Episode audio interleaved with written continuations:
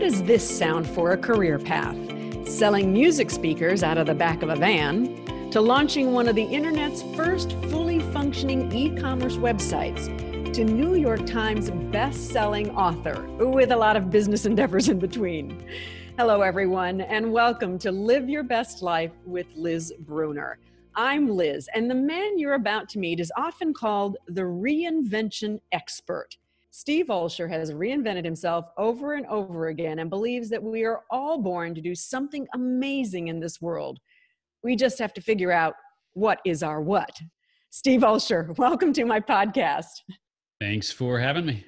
You have made it your mission to help people discover what is their what. You got to share with our listeners what exactly you mean by that.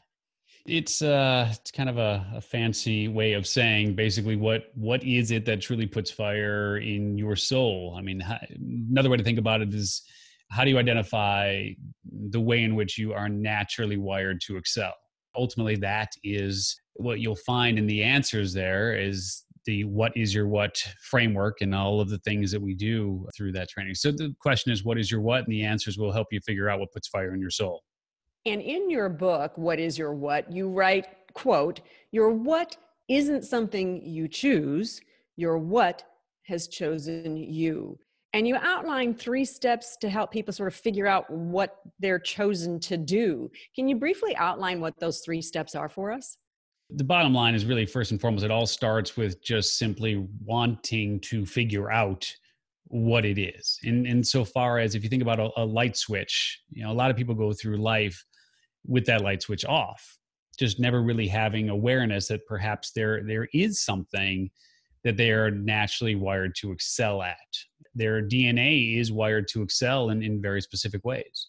The first step is you got to turn on that light switch. You wake up one day and, and my friend Brendon Burchard talks about from the standpoint of usually change happens when something new comes into our world like maybe somebody dies you get fired or covid-19 or whatever it is or something new comes out of you.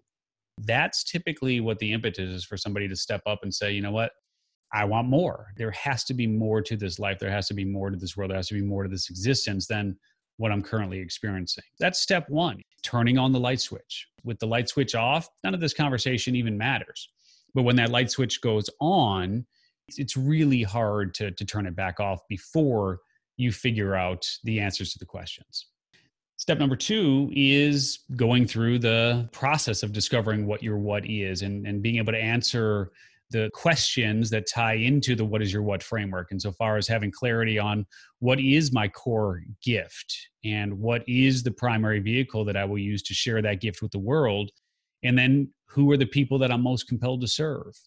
It's a combination of the gift, the vehicle, and the people that make up the what is your what framework. And so step two is being able to get the answers to those questions. What is my gift? What is the core vehicle I'll use to share that gift? Who are the people that I'm most compelled to serve? And then step three is sharing your what with, as I call it, strategic abandon and doing whatever you can to reach as many people as possible in whatever jurisdiction part of the world or maybe globally as you're as you're compelled to do do you believe that we're only born to do one thing, though? Because, I mean, you've certainly been successful at a number of different ventures, and I've reinvented and recreated myself a few times. So, is there only really one thing? Yeah, it's a great question. And so, as you look at the what is your what framework, here's what I believe to be true. And if you look at the cover, what is your what, you'll see that the only graphic element on there is a DNA strand. What I believe to be true is that the one amazing thing you were born to do could simply be translated into discover the one amazing thing you were born to do for now. The reality is, when I put together this whole what is your what framework, and then we use the, the DNA element there for the cover and whatnot, what I'm really referring to insofar as, and as you said, you know, your what has chosen you, it's not that what you have chosen. Your, your gift has really chosen you. So I do believe that your gift remains static throughout your entire life. Mm. So you're either a teacher or a healer or a communicator or an enroller or protector or entertainer, et cetera, et cetera, et cetera. So that core gift does stay static throughout your life. So in that case, yes, there is one amazing thing you were born to do insofar as your gift is concerned. Maybe you're a healer. You're going to be a healer throughout your entire life. what is more organic, what is more fluid, what is more malleable over time are both the vehicle that you use to share that gift and the people that you're most compelled to serve. So, what you'll find, as you said, I mean, you've reinvented your life, you've reinvented your career over years. In each of those iterations, if you if you're being sufficiently honest about the process, you'll probably be able to say with with certainty that my gift remained the same in those different endeavors. The vehicle that I used to share that gift and the people that I was serving in those moments changed. Yeah. I think what often happens, and perhaps you can address this too, is the challenge sometimes past the identification process is the fear the fear of change, the fear of disapproving of others, of feeling stuck because of legitimate responsibilities and reasons sometimes that people have in their lives. How does one overcome that to follow their what? And how did you overcome any fears that you had? Yeah, I don't think you ever actually overcome fear. Fear is just a natural part of who you are. And even the people who say they're fearless, there, there are things that they are afraid of. It just might not be jumping off of a cliff and going cliff diving or, you know, doing bungee jumping or whatever. But there are other things that scare them to death. Maybe it's opening themselves up emotionally and actually having a deep connection with someone. As a human being, fear is a natural emotion, as is happiness, as is sadness, as is any of the other emotions that we feel. The question is, how do you manage fear? There's a lot of acronyms out there for fear.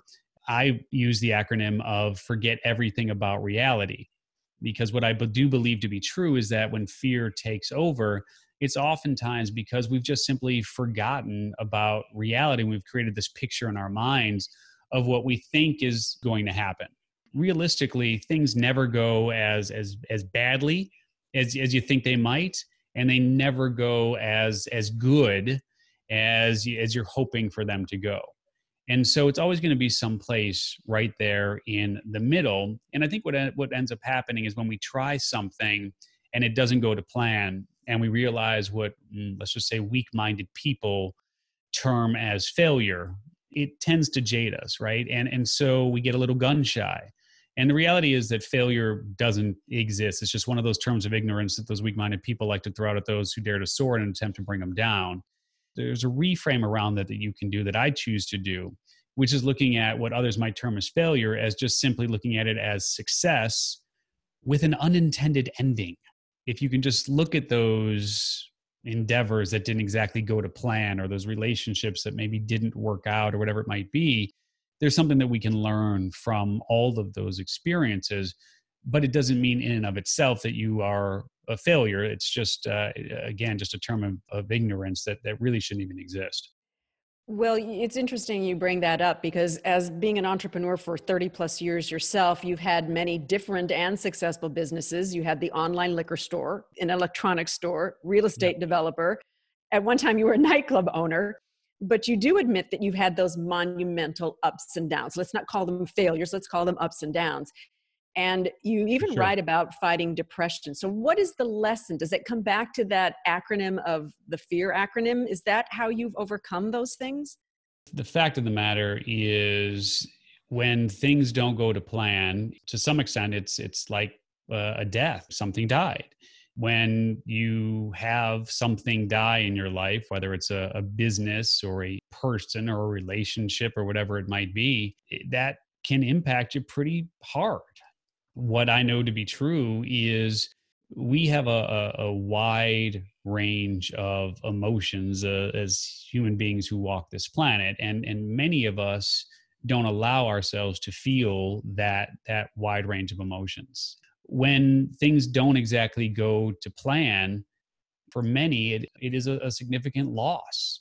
And I've certainly experienced that. And being part of Gen X, you know, we've had tremendous loss, more so than almost any other generation before us and hopefully after us from the standpoint of you mentioned the the online liquor store well we launched on compuserve's electronic mall in 1993 that company became liquor.com when I bought that domain in 1998.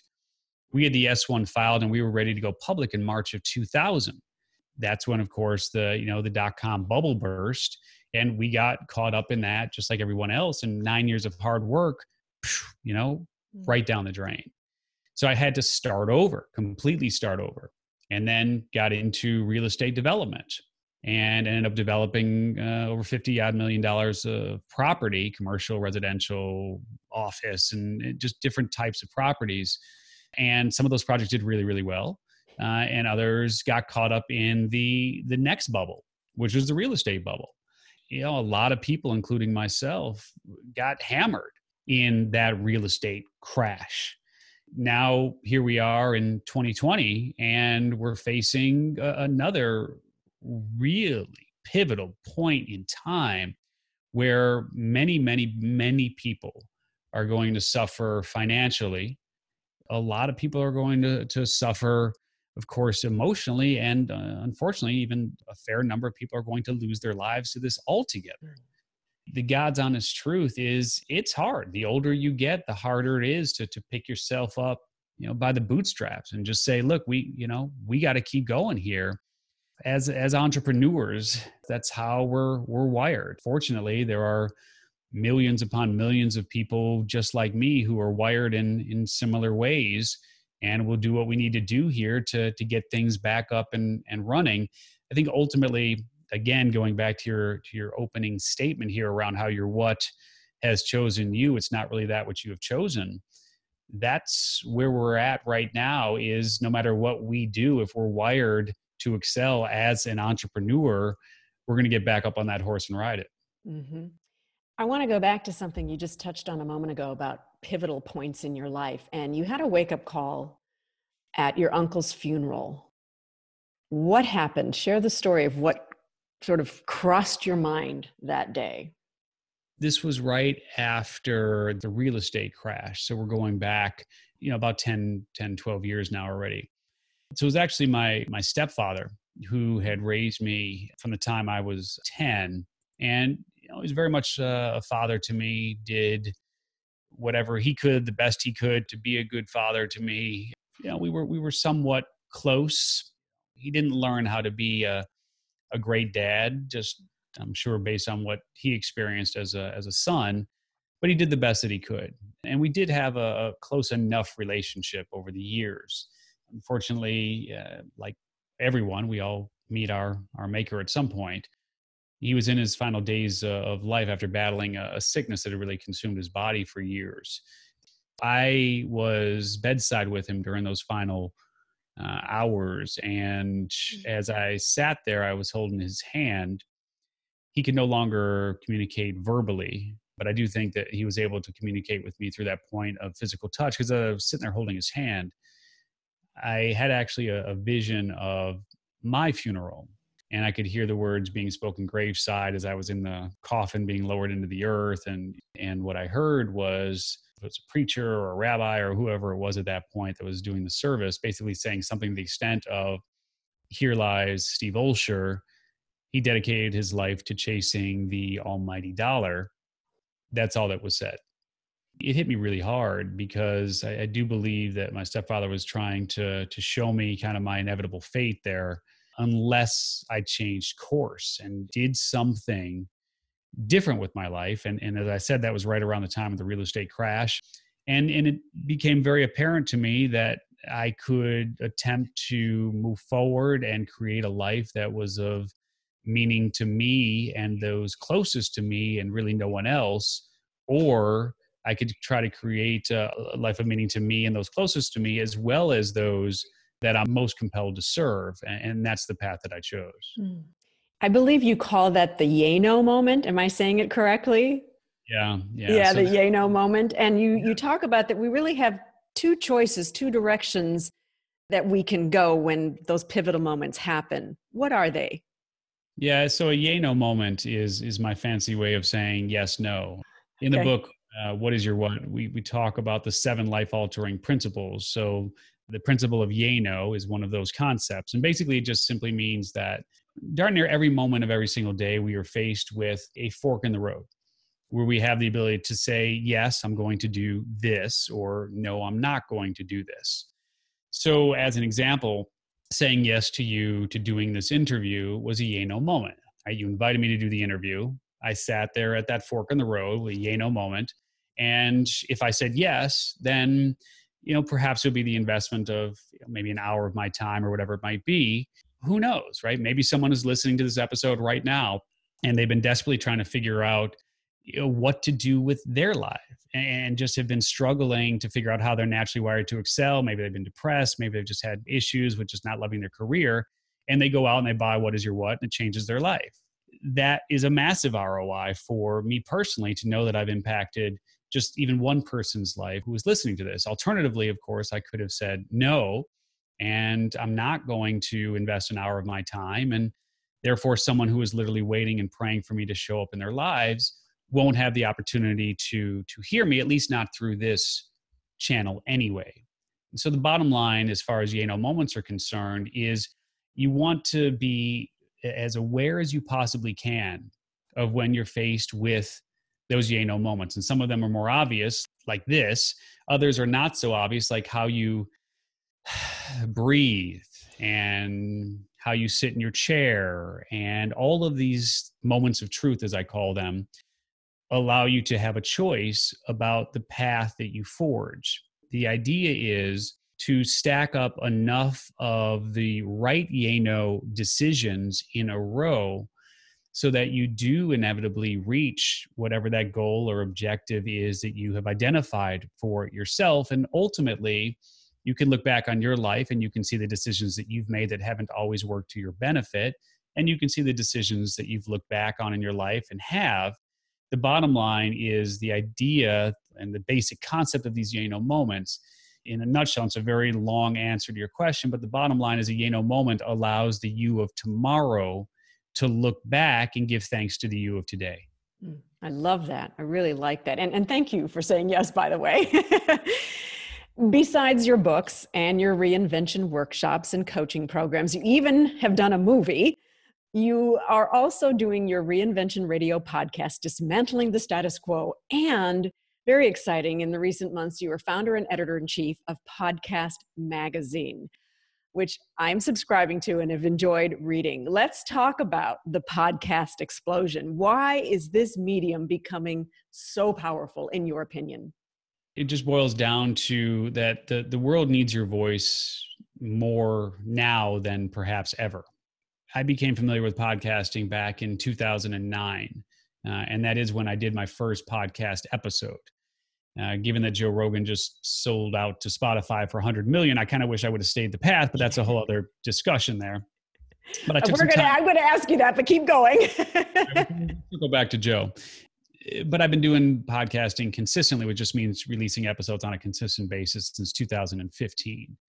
And what I have always loved about the medium is that it allows pretty much anyone to reach well, almost anyone else on the planet at almost any time, literally through having their own radio station. As a former DJ in nightclubs and as a former radio DJ, I've always had a love for the, the medium of audio. And so when I first became familiar with the medium itself, I was like, yeah, this this is definitely something that I could see myself digging into and really enjoying. And so I think that what you're seeing now in terms of the, the popularity and why there's been so much growth is largely attributable to the fact that technology has finally caught up to demand. From the standpoint of before, when I first started in the world of podcasting, if you wanted to create a podcast episode, it took a lot of time. It took a lot of energy. It took a lot of effort. It took a lot of production and then uploading and RSSing and all, you know, like all this stuff that you had to do and even on on the, on the flip side it took a lot of steps right? If you wanted to listen to a podcast you had to go figure out where to get it. Then you had to get a podcatcher to grab it. Then you had to translate it into a different file. Then you had to put it into an ipod and like all of these steps. And you know i mean the bottom line is if you weren't truly committed to either creating a podcast episode or listening to a podcast episode then you probably didn't take the steps to do it. Today with the advancement of technology you have the ability, literally with just a click of a mouse, a push of a button, to either listen to a show. If it's on your smartphone, you just push podcasts and there they are. Or if you're in a car, you know, you go to your dashboard and the uh, you got the Apple CarPlays and Google CarPlays. You just push the dashboard and there they are. And of course, if you want to create a show, you can do it through Anchor or any of the other one-click media, you know, opportunities. And so, anyway, the bottom line, technology caught up to demand, and, and I think that's why we're starting to see such uh, such of the explosion there. Yeah. let's get back to Joe Rogan for just a moment because that made huge news right now about him basically going off the grid and going to Spotify. If you can, in just a moment, what do you think about that? The bottom line is it's a non exclusive deal out of the gate. Uh, there will be exclusivity uh, at some point moving forward, not terribly far down the road. So, what that means is if you want to hear Joe, you're going to end up having to go onto Spotify to hear him. Now, if you want to hear Howard Stern, well, you have to go to SiriusXM to hear him, right? I mean, it's just it's the nature of the game. It's the nature of of really trying to monopolize high level talent. And so in this case with Spotify, they understand that there are a certain number of people that will come over to that platform who aren't currently subscribers to Spotify. Now there's not going to be any charge for it, but like I'm a perfect example. I'm not on Spotify in terms of uh, being a consumer. I don't go to Spotify to consume podcasts. It's not it's not my platform of choice. So they understand quite clearly that there is money to be made in the numbers, right? And if they can pick up another 20 million users of Spotify that they don't currently have, that translates to a, a tremendous amount of money that they'll be able to generate through advertising and other other channels as well. And you know, if I'm Joe Rogan, I take the deal all day long. I mean, why why wouldn't you? you do exactly what you were doing? Those who are who are true diehard fans are going to follow you to the other platform, or they're going to check you out on YouTube or wherever it is. And uh, those that aren't diehard fans will find someone else to listen to. But you know, at the end of the day, we all want to be compensated at the highest levels possible for what our talents are and our abilities are and he's got every right to to say yes to that sort of deal and i'm, I'm glad he did it's pretty fascinating, and it it just it speaks again to what you were talking about a moment ago of, of the the evolution, if you will, of the podcasting medium, and it's fascinating. I, I'm loving it. It's one of the reasons I wanted to jump on board was because I'm so passionate about sharing stories of reinvention and recreation and yeah. helping people move on in their next chapters to living their best life you know i want to teach i want to motivate i want to inspire and you're doing the same thing with your work. With that in mind steve what does living your best life mean to you? By definition it means that there is such a thing. What i am becoming more and more clear on is that the more and and i turned 50 not too long ago.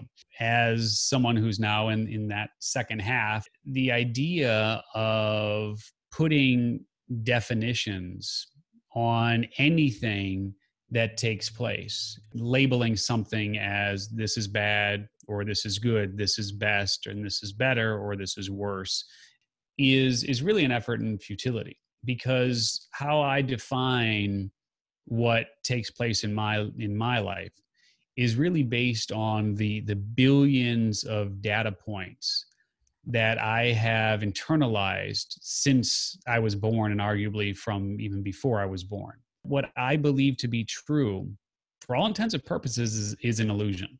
And ultimately, how I define good or bad or better or best is simply based on all of those inputs over the years. Is my experience more right than yours? Is yours more right than mine? In and of itself, asking the question means that it's possible for that to even exist.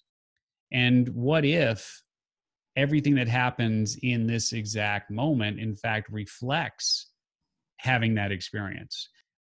And I think what it means is when I talk about living your best life, is are you being authentic to you? To your experiences to your goals your visions that's it's about authenticity. And my authenticity may be different than your authenticity. Certainly our experiences are different. But yeah. whatever that means for us individually of how we want to carry forward with our life and you could label it best worst whatever but it's about really being that truth. And it comes back to where we started which is identifying who you are and mm. what you bring to the world yeah. and what you give to the world and how you can help people with who you are. And I get that. And so, what if there is no truth? You know, I guess we'll we'll learn that on the other side, maybe. I don't know. the point only being that to me, the definition is having no definition. If you're quote unquote living your best life, it's without having the definition of what that actually means. Fair enough. And folks, you can learn more about all of Steve's endeavors on his website, which is steveolsher.com. And that's Steve, S T E V E O L S H E R.com, including ordering his book, What is Your What? And I'm reading it and I encourage everybody to do so as well. Steve, thank you so much for saying yes, first of all, on the yay no equation and sharing your gifts today of what your what is with all of us. I appreciate you having me. And thanks for tuning in, folks. I invite you to listen into all of the episodes. May my guests inspire you to live your best life, whatever that means for you. Until next time, be well. This podcast is brought to you in part by Fast Twitch Media, helping people tell their stories and giving them worldwide reach. The future is in the cloud, and Fast Twitch Media can take you there. Be your best digital self. Check out fasttwitchmedia.space.